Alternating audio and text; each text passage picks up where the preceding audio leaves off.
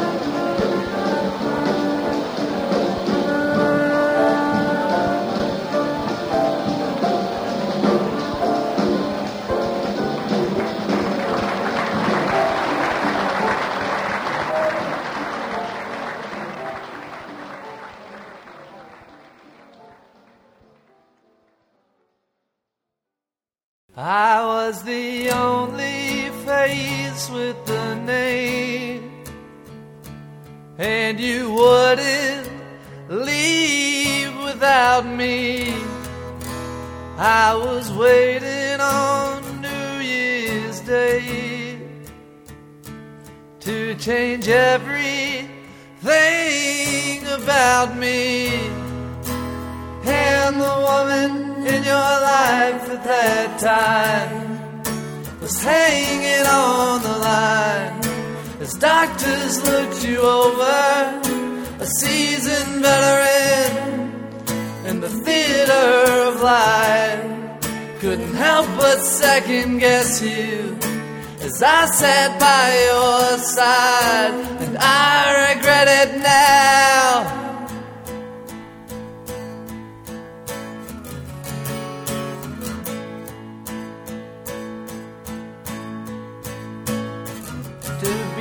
The space between and the line that makes every mile seem shorter. To be the only gleam in the eye of some beautiful beholder. Am I to you just a way to pass the time? A means to rectify the twiddling of thumbs, the restlessness of limbs didn't keep you up at night. But something else always did, something always did,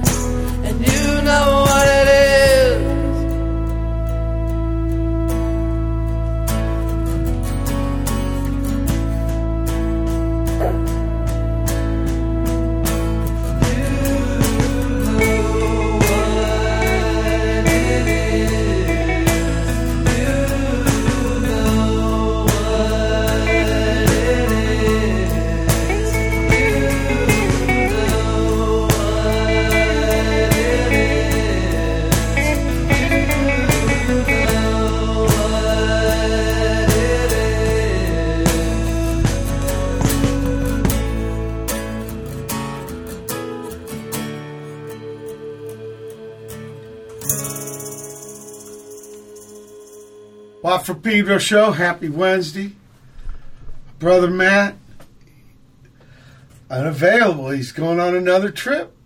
Can you believe? Brother Matt, the journey in typing is uh, retirement mode. Not retired from traveling. So I think he ain't going to be back from a week of Friday. So we're planning on getting back that way. Uh, we start off the show with Greensleeves, old standard, John Coltrane, 1961, Village Gate. And then a song from uh, today's guest because of those geniuses in Estonia that created the Skype software. I got with me from uh, Charleston, South Carolina, Dylan Dickerson. Welcome aboard, Dylan. Hey Watt, thanks for having me, man. We heard your song, Seasoned Veteran. Uh, Dylan, what's your uh, earliest music memory? Oh man, uh, I think the earliest music memory I can think of, my dad used to always have a old cheap keyboard around, and uh, before I ever really knew how to play anything proper, I would love to just kind of bang around on the keys on that and make noise uh, to just whatever music was playing in the house. Um, That's about as early as I can Did he have this? Did he have this keyboard in the living room or something? Yep, exactly. It's in the Okay. corner of the living room, uh, right next to either a radio or whatever we had. He was playing music out of, and he. That's about all the jamming he'd really do. He would just play along to records that he liked. He never played with anybody, which I always thought was surprising because he's pretty talented. But he just plays along to records at home. That's his thing. Okay, so your earliest memory of music was playing on his. It was kind of his hobby. Pretty much, yeah. Did he write songs? Not that I know No. of. I asked him if he ever He had any jammed. bands when he was younger, but he never did. No, he's like jamming along to the music he's hearing, like like he was in the band. Exactly. Yeah. If, like he's uh, Elton John playing Saturday Night's All Right. Or Sure. Whatever it was. Sure, sure. Oh, so it was like, uh, yeah, it could have a bunch of different sounds than like an organ or a piano or. Oh yeah. Yeah, like I think that. Organ's kind of what he leans towards. He Okay. definitely well, likes said to just kind of like hang out on the high end. you said Saturday night it's all right for fighting, and I remember that having a big piano part. Oh yeah, yeah. Just kind of that driving piano. Kind of Jerry Lee, yeah, uh, Little Richard Mm-hmm. 50s kind of thing. Yeah, I, I think it was a tribute Yeah. to those days because the the words kind of point to that and fighting. Okay, uh, Oh yeah. So, did your pop encourage you to fucking play this thing? Or what about like lessons or something? he definitely encouraged me to play. He uh, he had kind of a stern, dead occasion, or at least when he was a teenager, like they kind of butted heads sometimes, especially about his like hippie interest. And uh, so whenever I was going through the same you know teenage years and all, he always told me to grow my hair out and keep writing songs. So I don't have long hair, but I'm still writing songs. But uh, did he want you to play keep? No. So you ended up playing guitar. Yeah, yeah, yeah. He, Well, I- tell me oddly about enough, that. So when really- you got when you're young and you got that keyboard there and you're like banging on it, he doesn't like say, "Hey, I'm going to find," you know, like some people they got a piano in the living room. Hey, we're going to give you piano lessons. Right, yeah. He I do remember at one point him taking me to get guitar lessons. He never pushed piano on me. I just originally my first instrument that I actually picked up, you know, with the intention of like trying to learn it was a bass because my older brother Eli, he's 11 years older than me and he played bass.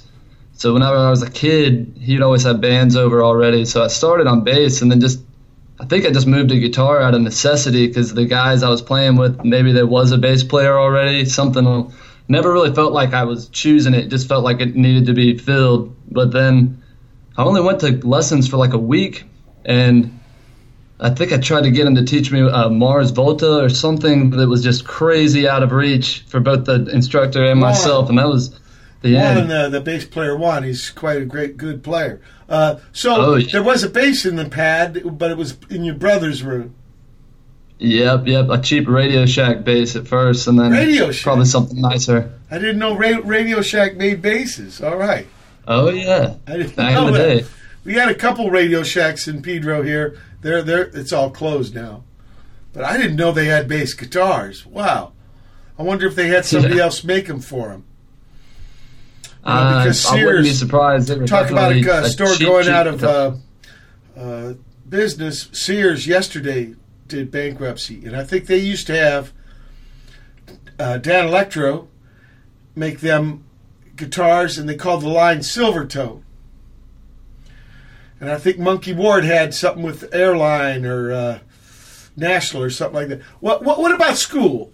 Did you take a class, music like uh, chorus or choir or the marching Yeah. band or shit like this?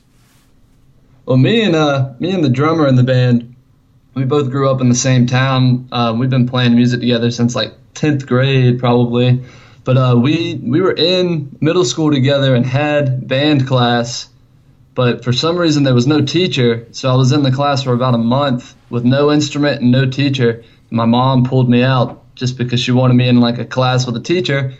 That was the end of my formal training. The rest of it's just been figuring it out on my own, sometimes the hard way. I'm sure I play some things in ways that there's some easier technique for, but I kind of appreciate. What were they doing there? Road. Uh, you know, you would go to class. There's no teachers, so what? Everybody's just jamming, or No, there's no instrument, so we were just Okay. sitting and goofing off. From what I remember, nothing. so There no was maybe music. There's zero music. Yeah, zero music. That's so strange. Then why'd they call it a music class? I think that's just South Carolina public schools for you, man. Well, hey, over here, you know, that's why Flea started uh, the Silver Lake Conservatory of Music because they had gotten rid of their music program at Fairfax High. When he went back there, he told me it didn't exist, and he was like, "What? This is where I played trumpet." So maybe South Carolina ain't that behind. Yeah. At least they still got the program. They just don't do anything. Yeah, you just got to get a What- what about- what about, um, uh, other stuff like uh, influences. Like, what was the first record you bought? Oh man, the first record I bought. I wouldn't necessarily call it an influence at all these days, but I think the first like three records that I purchased were Aerosmith CDs from like a Walmart in town, which is All right. What about the first gig? it- What was the first gig you went and saw? oh at the Ohio uh, Gallipolis State Fair or County Fair. I saw who was it, 38 Special when I was really little. Uh, and then I think the next gig would have been one of my brother's gigs. I think I went to a house show or something he played when I was still in elementary school. Sure. So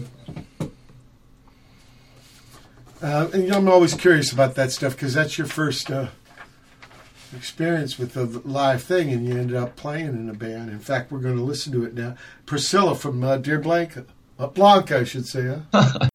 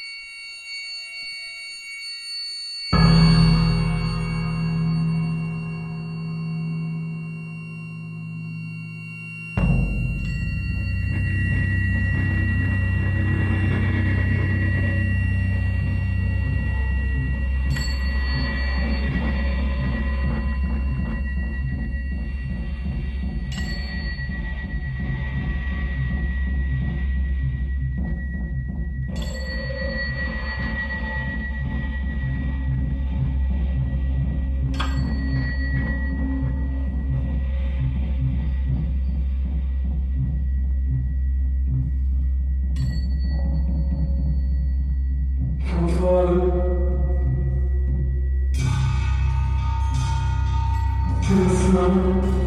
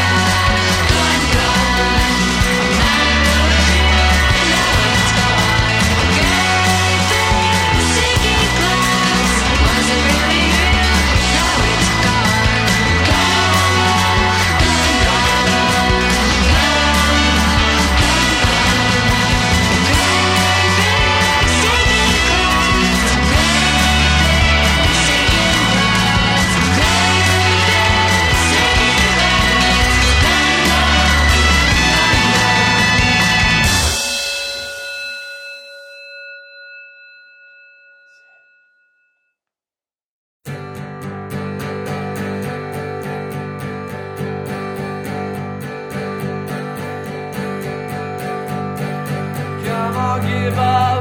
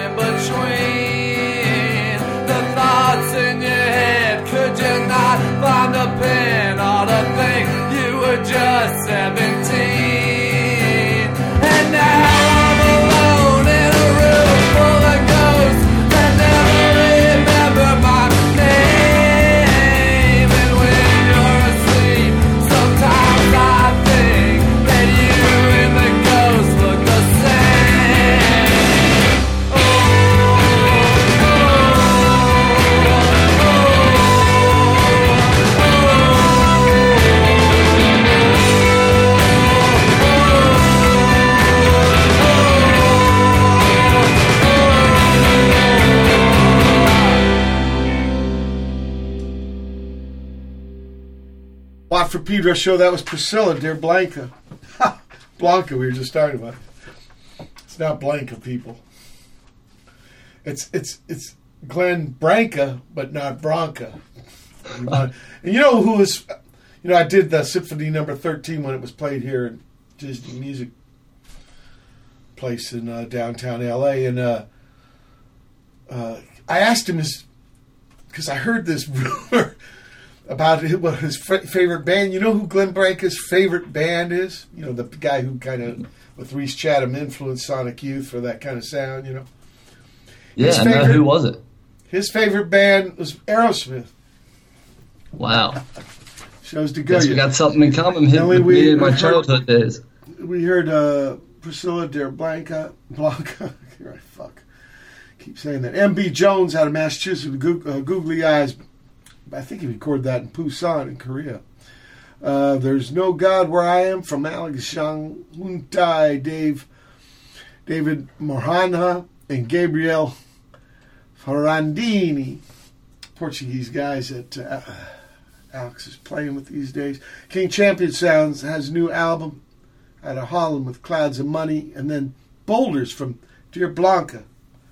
Uh, so yeah, these Dear Blanca guys, the drummer man that you had a music class where you didn't do music. How'd this band get together? Oh man, I think well we started playing together in a different group in high school. The two of us and our a friend of ours named JB. Um, well, you met him in junior high, right? yeah, we met in June. Well, actually, I think I met him when I was nine, so Well, in elementary class- school. But we started Yeah, that where was music that class stupid together in middle class? Yeah. And what was the Yeah, name of that school? We should know, know the name of that school. Georgetown Middle School in Okay. Georgetown, South Carolina. Yeah, okay. So this is where well, be careful, people, if you send your kids there and think they're going to be taking a music class. it's kind of more like a babysitting class. Okay, so so you, you meet him when you're nine, actually in grade school, but you guys don't start playing until Probably high school, tenth Okay. grade is when we started playing together. Um, okay. Now, how'd that happen? I think my friend uh, JB, who who was the third member of that project, the two of us were playing as a two piece, and we were just kind of making do, switching off on drums. But neither one of us are really drummers by trade, so we uh, we just recruited Mark. We could tell he he was in his early days of kind of getting behind the kit and getting excited about it, and he was already so good. So we just recruited him, Whose and then drums? me and Mark have been playing music ever since. If you and uh, JB weren't drummers, wh- where was this? At your pad or his pad? Oh uh, yeah. Generally, we practiced in my bedroom at the time, which was directly above my parents, who put up with all the racket. Yeah. Where did this drum set come from?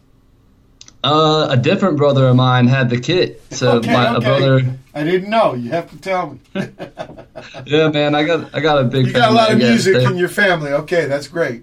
You're just the Yeah. last in line. okay, so Yeah, yeah, It was was cool the- because the they got the fucking one. bass for you. They got the fucking drums.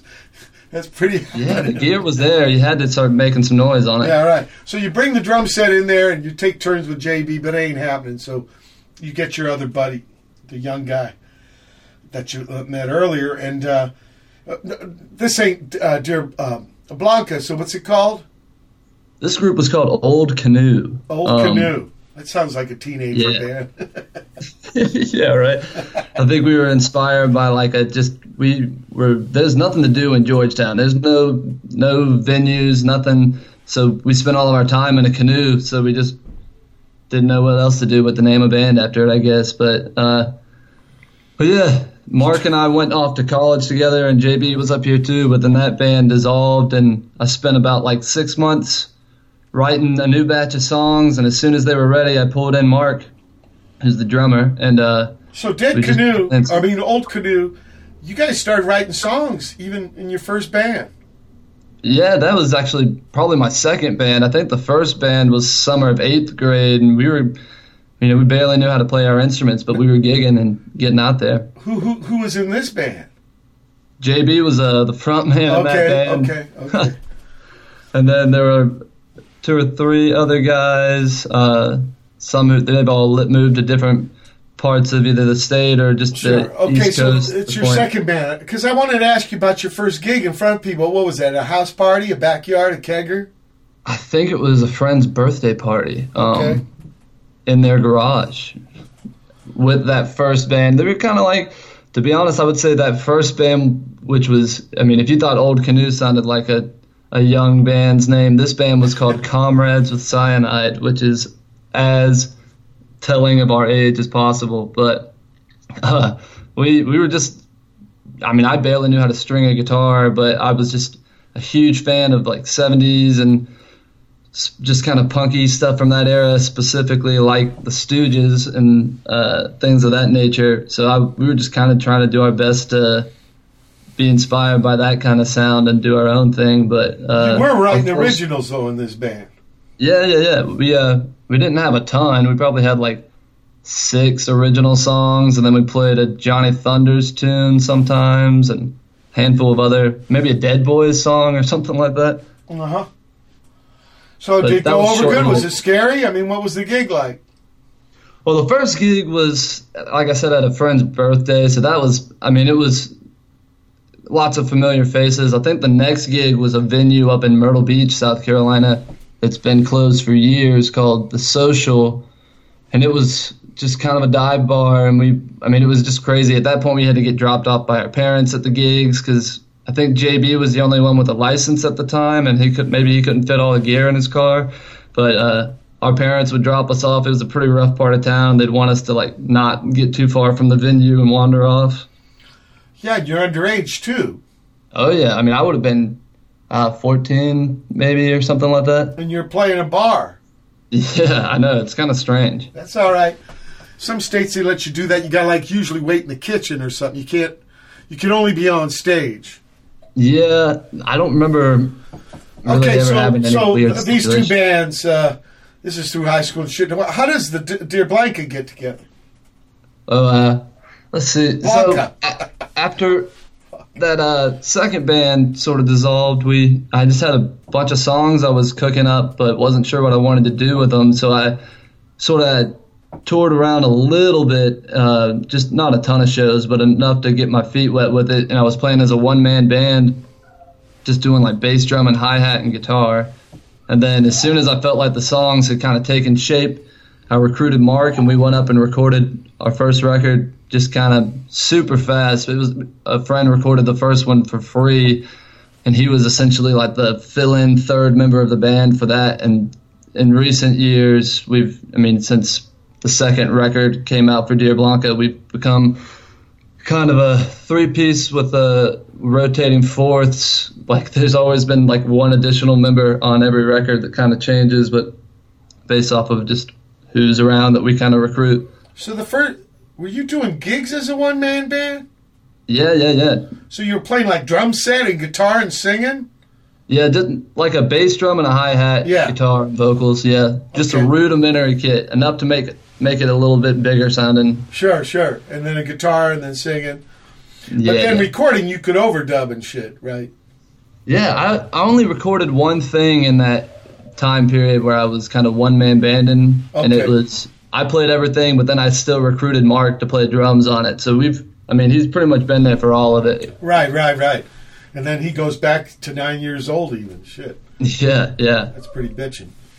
Yeah, I mean, I was 12 when I met D Boon, so I mean, nine is pretty good. yeah. Right. yeah, yeah. So, but then there's been a floating thing with the other cats, yeah. Yeah, yeah, So, yeah. talk- it's, which has actually kind of been cool because it's just made each record sense kind of just have a little bit some sort of pizzazz that wouldn't have been there otherwise. You know, I like. Well, there's I've- like I've a always been- core, and then there's like variation on the core each time. Yeah, exactly. Yeah, I'm just the spirit of collaboration has been there for this project the whole time through. We're pretty open to. We're an open door band, is I guess how I'd put it. Where did you? Where'd you get the name? Uh, well, Blanca was my grandmother's name, and she was a Oh. huge. Um, she really, really pushed for me to play music. She could tell how much I cared about it. Okay. She would always tell me to get lessons. I didn't really listen to her and just figured it out on my own. But Yeah. I think just having that force to tell me, you know, go for it, that meant a lot to me. Your grandma is this your father's mother? Yep, yep. Okay, okay. So she probably instilled her boy into music, and yeah, you're the grandson. That's a Yep. great, great gift that she gave you, Dylan. Yeah, I I always really appreciate it, which is why we kind of just wanted the band name to sort of be a testament to that, just because it really uh, made a big influence on me to have somebody who wanted me to pursue it, as opposed to you know telling me to get a real job or something, you know. Stop it up. Stop it up. Yeah. Well, your pop was telling you to write songs too. Yeah, yeah, yeah. I mean, I guess the, the whole so maybe family that's was the pretty tradition. supportive. Yeah, that's what I'm thinking. You know. Uh, so when Dear Blanca uh, went into the studio, so it's kind of the name is tribute to her. Yeah, I understand.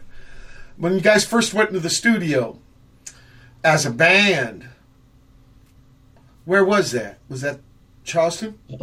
Oh well, you know, it's funny that you say Charleston. I feel like we always get lumped in there because that's sort of our home away from home. We, Okay. we play there a good bit, but we're actually from Columbia, South Carolina. Which is in the Um, middle. Yeah, yeah, I know it. Col- uh, actually, you guys got a USC, and so do we. Yeah, yeah, yeah. That's where uh, But you guys Mark are uh, went to we're, we're Trojans, and you're Gamecocks. exactly, yeah.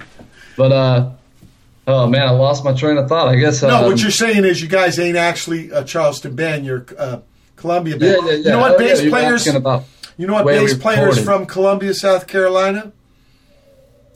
He What ended up in Detroit. Uh, James Jamerson. Really? He's actually, I wouldn't shit you, Dylan. He's actually a Columbia cat.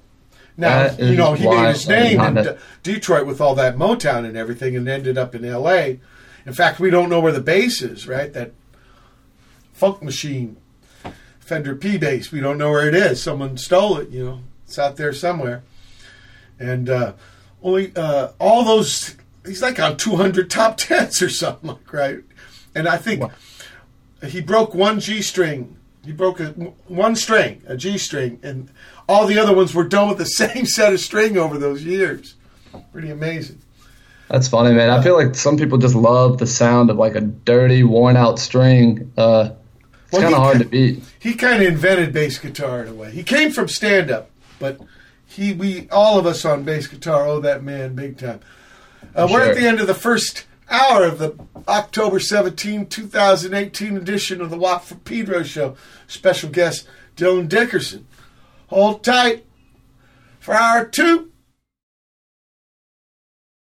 October 17, 2018. It's the second hour of the Watt from Pedro show.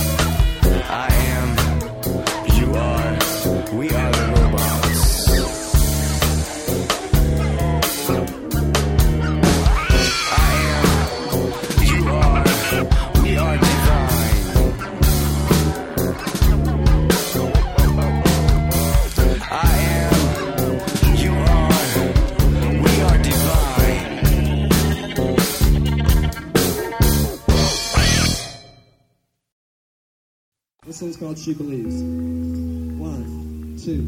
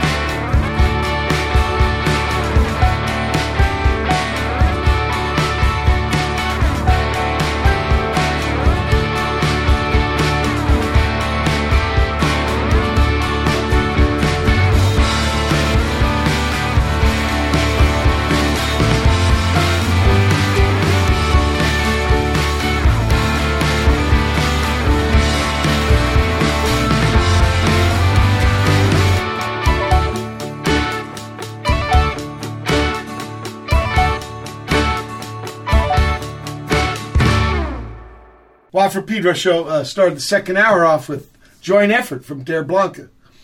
Then Stoma out of uh, Holland, like uh, what part? Uh, in the south there, uh, Rotterdam.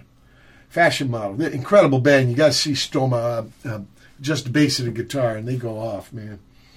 Bruno, incredible guy on bass.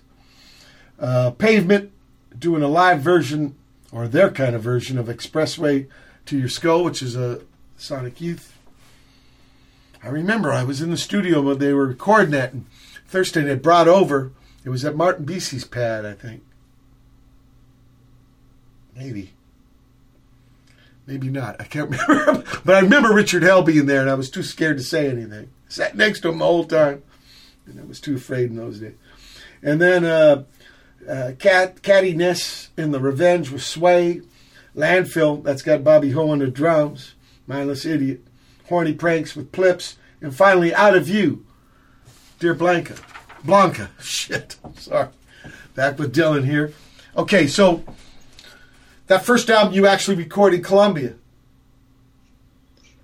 Uh, well, the first one we recorded in Charlotte. Okay. Um, but that was before the first one with that was the one we, we were kind of still a two piece. Um, Okay, and people, Charlotte one- uh, is actually North Carolina. yeah, yeah. Um, we have a friend up there named Bo White who's this just incredible musician. He played in a ton of bands that we all love. Um, Okay, like this band called Yard Work, and now he plays in a band called Patois Counselors. Um, but he records everything himself for his projects, and he Uh-huh. recorded this epic record that's uh, about like Spanish culture called Same Deal, New Patrones. That uh, it's just a ridiculously good, sprawling record, and we wanted him to. That kind of inspired me to get him to record the first one. So we kind of piecemealed the record, the three of us, me, the drummer, and Bo.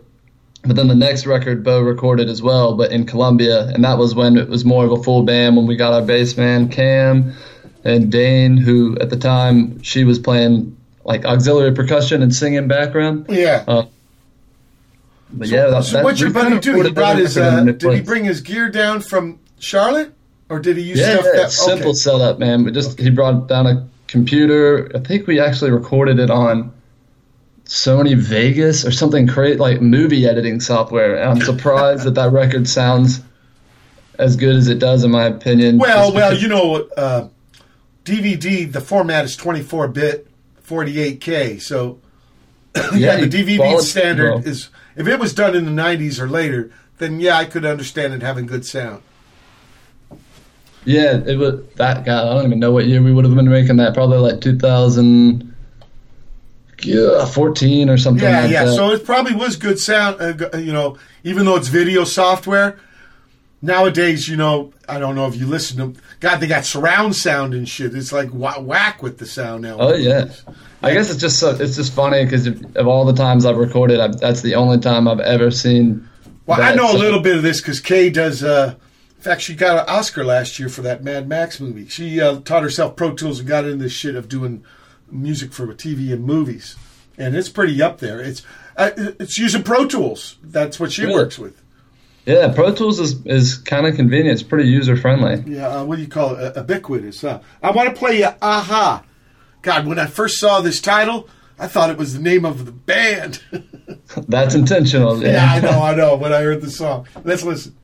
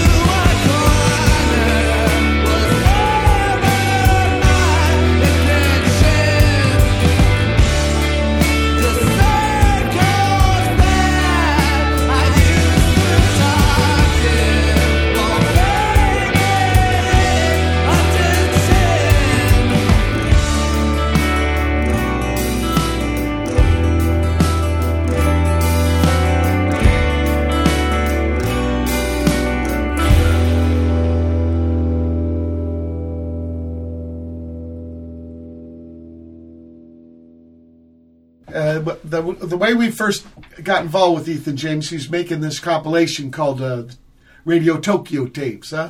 And he said, "Look, you give me a song for my comp, and then I'll let you guys record a song for free." Now, he wasn't that familiar totally with Minutemen, so we put three songs together and said it was one, and that ended up being the A side of Buzz or Howl under the influence of heat. And then Spot did the B side, who we'd been previously worked with, uh, beautiful man also, and he did live to two tracks. That fucking record only cost fifty dollars. Damn. Yeah, But it's it's, it's fantastic. It might be. It might be. It's definitely in the running for my favorite of of the Minutemen records. Yeah, I like Double Nickels, but you could see how the band was heading towards that direction with that record, probably more than Yeah, it's a stepping stone I think sure. it's the last I one. It's the last one that I play with a pick all the way through. Because I only use a pick on one song, shit from a no notepad and double nicks. Okay, we, we heard Aha from Dear Blanca. We're having a big uh, joke about 80s production off air, uh, listeners. Then uh, Windshield Smasher, the odd Nosdam remix, Black Moth Super Rainbow out of Pittsburgh. Mr. Tom's coming to town soon. Sallie Ford and the out and the sound outside with I swear. Flying Calvin. Calvin Newborn, incredible guitar man. Uh, he's in Florida now. Uh, God, in his 80s.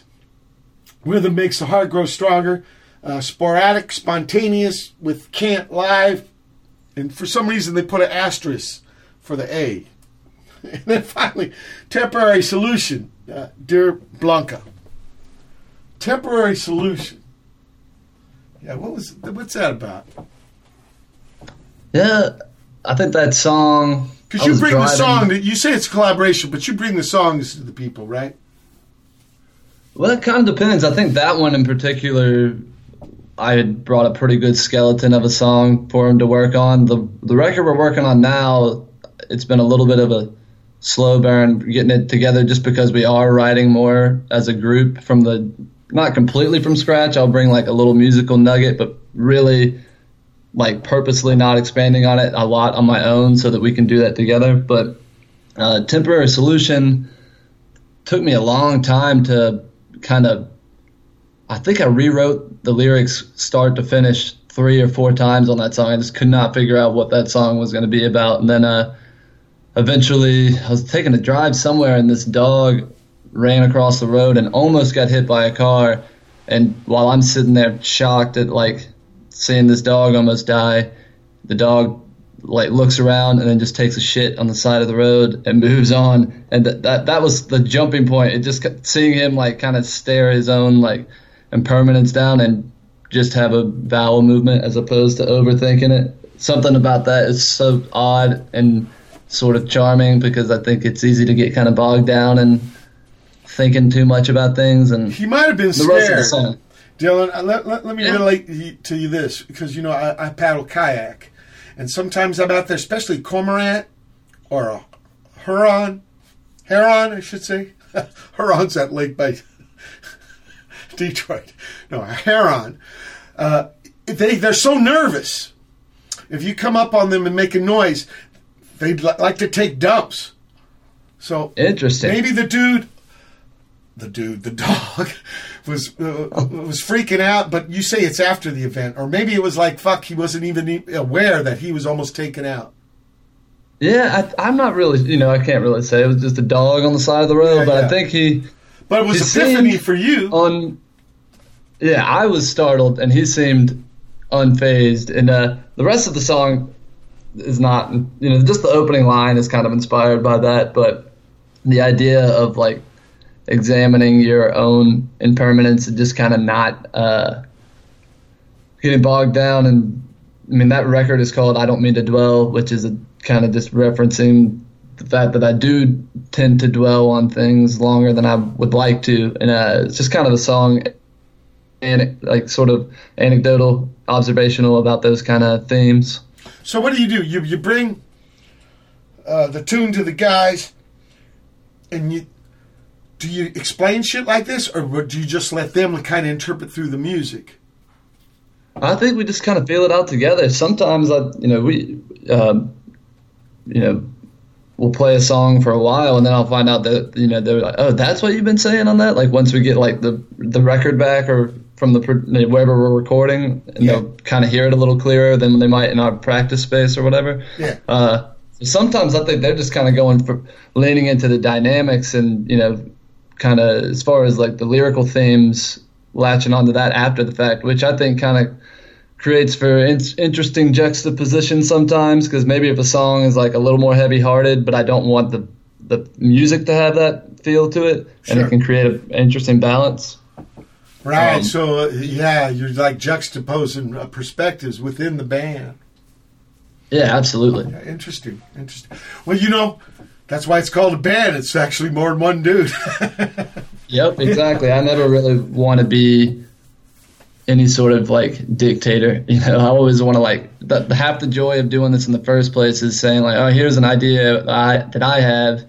What could we do together to make it more interesting? You know, like I'm never gonna tell Mark what to play on drums because he his brain as a drummer is so interesting to me, and he always thinks of something that I think I wouldn't have thought of, and that I think is way cooler and more interesting and exciting than what I would have thought of. You know. yeah, very generous you, Bill. Look, we're at the end of the second hour. October 17th, 2018, this Watt from Pedro Show special guest, Dylan Dickerson. Hold tight for hour three. October 17th, 2018, it's the third hour of the Watt from Pedro Show.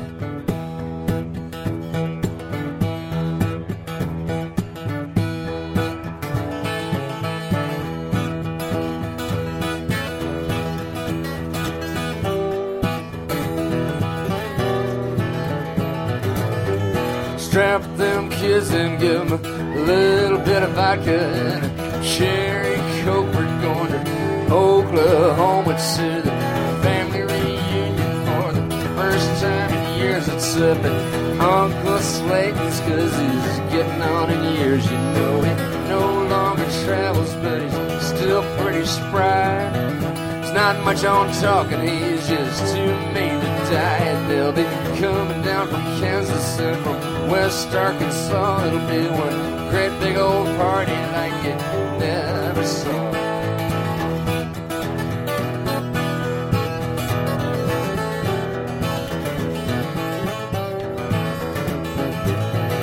Uncle Slayton's got his Texan pride. Back in the thickets with his Asian bride. He's got an Airstream trailer and Holstein cow. Still makes whiskey cause he still knows how. He plays that Choctaw bingo every Friday night. You know he had to leave Texas, but he won't say why. He owns a quarter section up by Lake Eufaula called a great big old blue cat on a drifting jug line sells hardwood timber shipping mill cooks that crystal meth because of shine don't sell. He cooks that crystal meth because of shine don't sell. You know he likes that money. He don't mind the smell.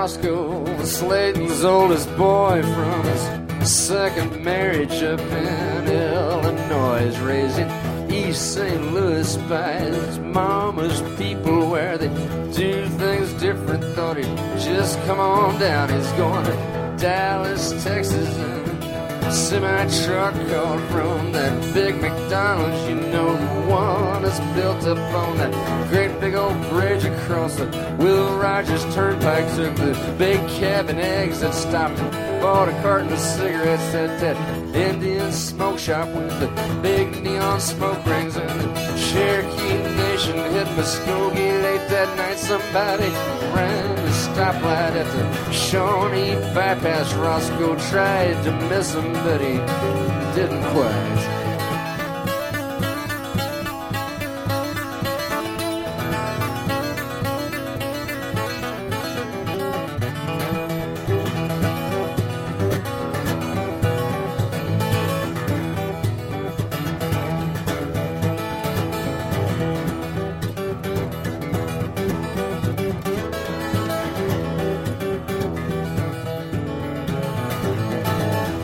Bob May come up from some little town way down by Lake Texoma where he coaches football every two A champions now for two years running, but he says they won't be this year. No, they won't be this year. And he stopped off in Tushka at that pop knife and gun place, bought a SKS rifle and a couple full cases of that steel core ammo with the birds and primers from some East Block nation that no longer needs a man. Desert Eagle, that's one great big old pistol. I mean, 50 caliber made by badass Hebrews and some surplus tracers for that old BAR slaves. As soon as it gets dark, we're gonna have us a time. We're gonna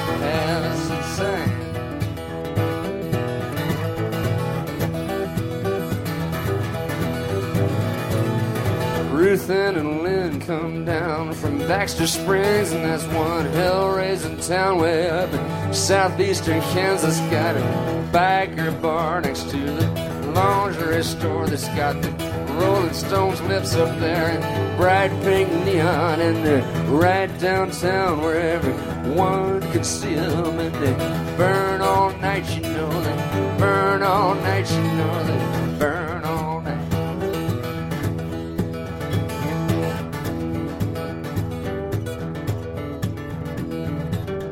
I guess you're mostly Baptists out there, huh? Got a few Methodists in the back dancing.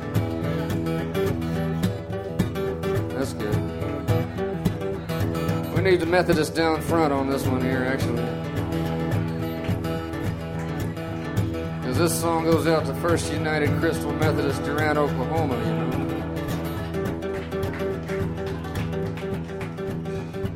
And we're just now getting to the good part.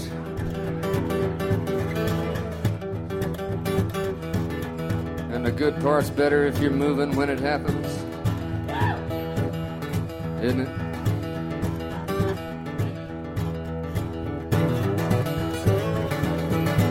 Ann and Linda wear the cut off breeches and the skinny little halters and they're second cousins to me. Man, I don't care, I wanna get between them with a great big old heart on like a old Bodark fence post. She could hang a pipe real gay from these sister twisters till the cows come home and we'll be having us a time us.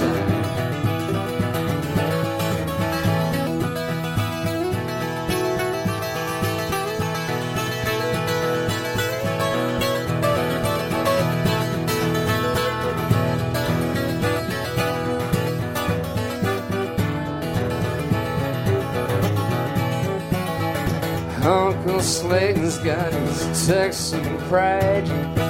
Back in the thickets with his Asian bride. He's cut that corner pasture into acre lots. He sells them owner finance.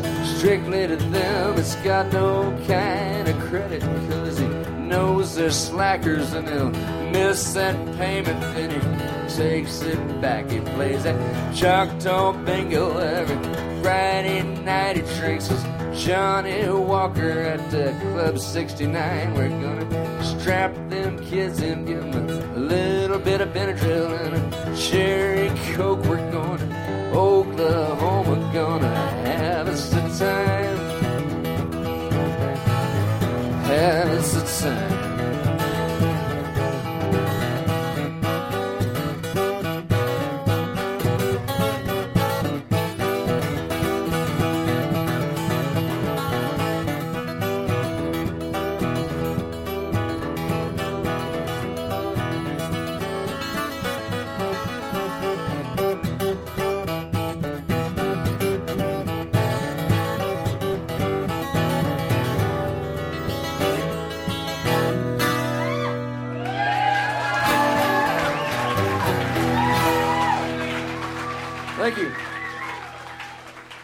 Thanks,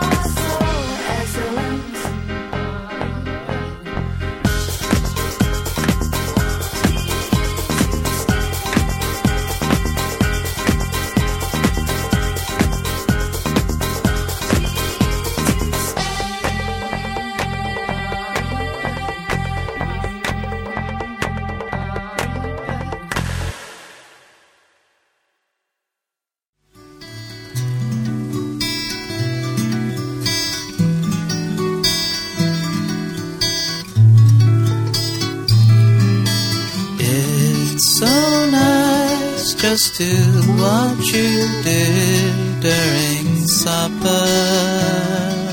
Together I'm a kite flying in the summer breeze, watching flowers.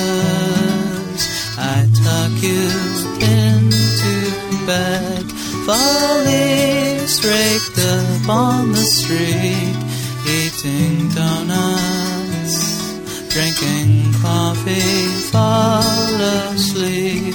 Turn off the policeman's sirens. It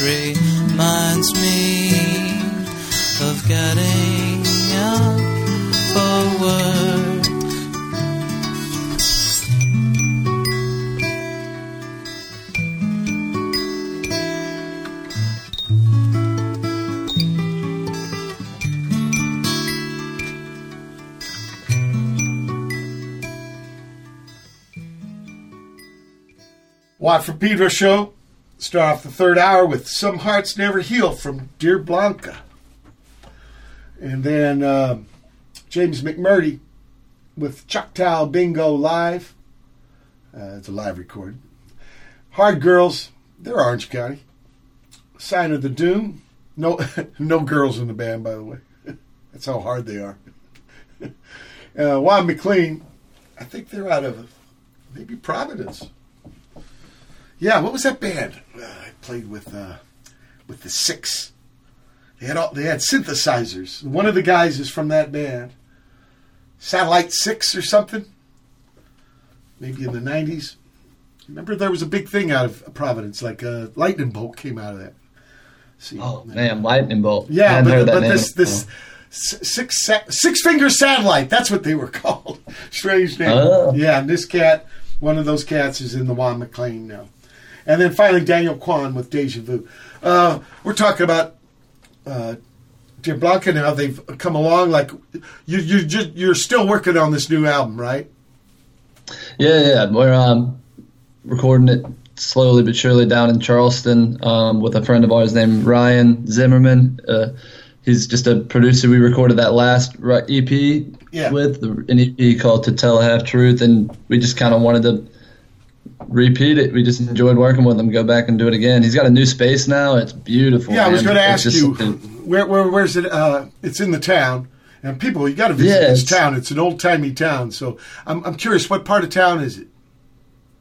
It's pretty much right downtown, not Wow. like King Street, which is which is where you're probably like more like where like Music Farm and all that Sure, sure. kind of stuff is, but um, not far from there, like five minutes or so. Um, and it's I mean it's on the peninsula. It's just kind of tucked away in a neighborhood. It's real unassuming. You would never know it was a music studio because you have to walk through this house to get to this back area where there's a, uh separate unit that is this huge live room and uh, mixing room and vocal room. He had, he had some investors recently uh, who helped him put this new spot together. He was recording for years out of a like a storage unit that he converted into like a pretty sweet little space, but Yeah. now he's and he made great some great records there. That's where we actually recorded that last EP there. Um, Anyway, No, what, what's the name? Of, what's the name of your buddy's studio? it's called Rialto Row. Rialto. See, Yeah. you got still more of the uh, Espanol there. Yeah, I, maybe that's why we're there. no, that's cool. Very cool. Uh, we got a lot of Rialto over here. yeah. Uh, um, okay, and, and so about how far along are you? Uh, we've really we're kind of more riding it at this point. We've really, really been digging into. Well, I asked because you just gave me two songs uh, Yeah, yesterday. we recorded the first uh, couple of songs for it and have a lot in the bag, but we're kind of waiting until we have uh, like surplus of songs Sure, to go sure. back. Um, so that way we can kind of record a little more concisely and uh, you know just kind of make a week in week out of it or whatever it might be, and then uh, pick and choose from a bigger batch of songs what we want to make on the final cut. Okay. Um, this tune here, Overpass, that I want to play. By the way, Tom Watson, Missingmen uh, guitar player, he had a band uh, after Slovenly called Overpass with Bobby Ho on drums. Yeah. And uh, Scott Ziegler was the bass man. And uh, uh, I, I used to have fun with him and call him Underpants. anyway, people, uh, you're going to hear Overpass now from uh, Dear Blanca, brand new. And uh, at the beginning, you're going to hear Watt's voice because they included me in on this tune, uh, writing, uh, reciting one of my poems. All right, you guys ready? Yeah. One, two, three, four.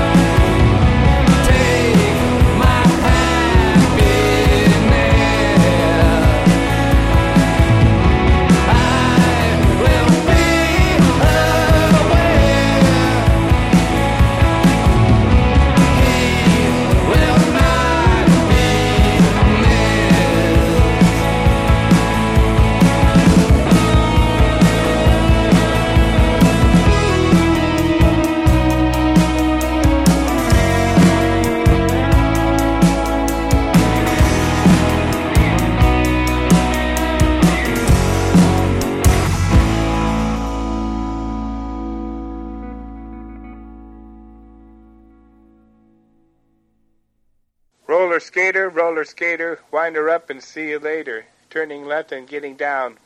Barrel down the straightaway, swing around. Colored lights and happy eyes. Speed, excitement, hypnotize. Power jamming a headlong block. Lots of action on the clock. Watch the jammer dazzle you.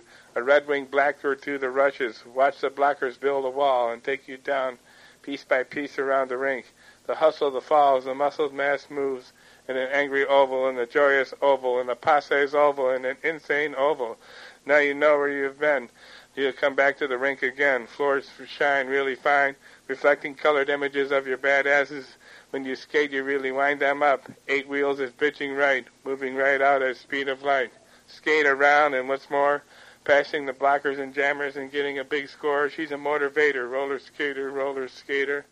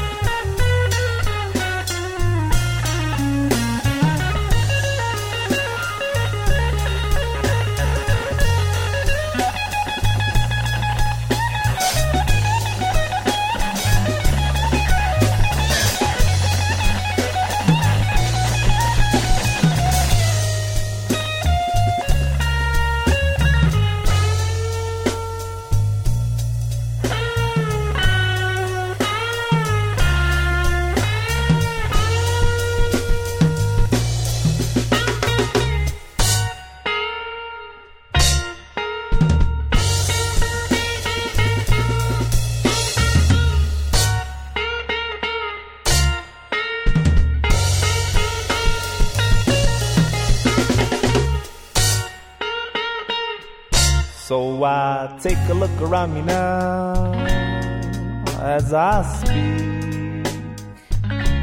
And I imagine a interested crowd talking aloud. And I think of what I want most, and the crowd disappears.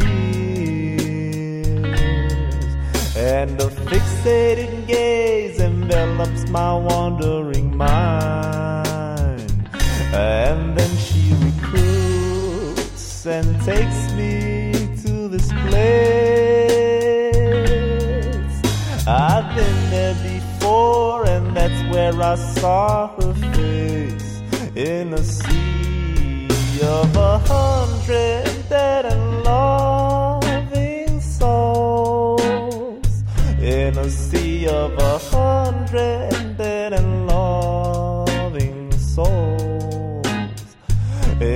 sea of a hundred dead and loving souls. Climbing a thousand unclimbed trees. I don't know, I want to know how it would feel to be on top of one of these.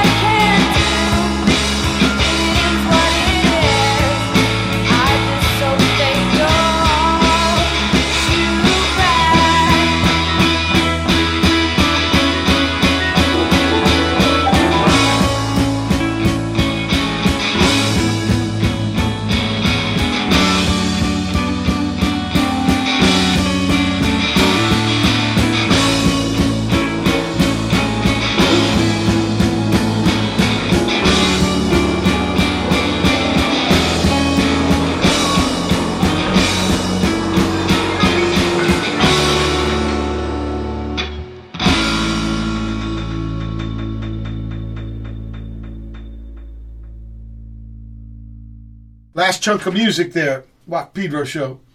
Uh, Dear Blanca featuring Watt with Overpass. not underpants. Joe Brewer, Jack Brewer's cousin in Madison, Wisconsin. They're doing roller skater, roller skater. Uh, Desertion in the Arsonist match by Nick Mel- Millevoi. Uh, Los Horrendos with Glitter Doll. Thousand Dead and Loving Souls with Chicano Batman. Great band from here, East LA. Uh, Monsters on Vacation. That's Pete Batika. He's there's a longshoreman right there. In fact, Pizzo or uh, Second Man Organ Man recorded this. Casahanzo. Sharks Feed at Night. Space Ragerz with You Have a Boyfriend, and finally Musclehead by Dear Blanca. Blanca, sorry. A musclehead. Usually, when we use that word over here, it's kind of a lame one. Yeah, uh, that song is a weird one, man. We, me and Mark, uh, were living together at the time, and the ne- it was kind of it was a pretty rough part of town. Um, and the next door neighbor went by the name Musclehead and had a dog who was also named Musclehead, uh, which is just bizarre in itself. But uh, so really, that song is kind of mostly quotes from bizarre conversations with neighbors in this really strange neighborhood. Uh, What's it called? kind Does it have a name? That neighborhood? Oh, I don't even know what. I don't think it's. It's kind of behind Five Points in Columbia. Oh. Um, I think there is technically a name for it, like Old Waverly or something like that. But it's. I can't even think of it. But it's. I mean, you guys it's call right it on the edge Crazy Town. Yeah. Oh man, oh man. So the, the, the truth be told, right? okay. Yep. Yep. Okay, Truth be told. So that's Musclehead, and this is coming out of the new batch for the new album. Do you got a title for the album yet? Um, no, I don't actually. So uh, that Musclehead track, I was gonna send you another one, new one we were working on, but I decided to stew on it. That Musclehead song is off of our first record, so I kind of threw you for a curveball there. Oh, it ain't new. Yeah, that's a that's In off fact- when we're still a two piece. Yeah, that's what I was going to say. Uh, there's people on the new stuff that wasn't even playing. Oh yeah. okay, sorry about that. No, that's good, man. It's hard to know. It's hard to know. Yeah. It sounds pretty full. Oh, for sure. Yeah, there's like a, you know, all kinds of. And that's your buddy in uh, Charlotte, right?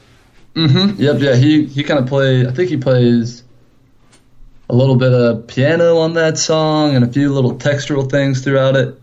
Now, what about uh, Dylan? What if people want to learn about Dear Blanca on the internet? How can they find out?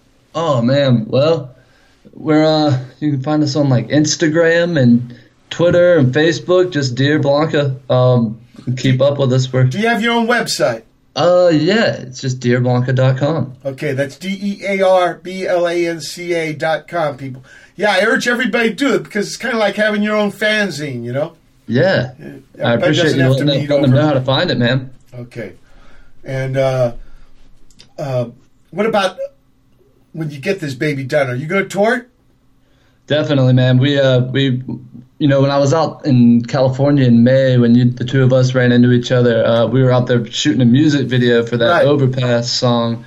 Um, that stars. There's a TV show that we grew up on called Even Stevens from the Disney Channel, and there's a um there's a guy who was an actor on that show named Steven Steven Anthony Lawrence, and he's kind of popped into a couple of our music videos now. So we went out there and shot with him and my buddy Adam, who's a director out there, and uh, so we're gonna eventually, you know, put this this record out in the world when it's ready and gig a whole bunch. We just bought ourselves a uh, new van, getting Oh, some wow. miles on it, which has been good. Um, Yeah.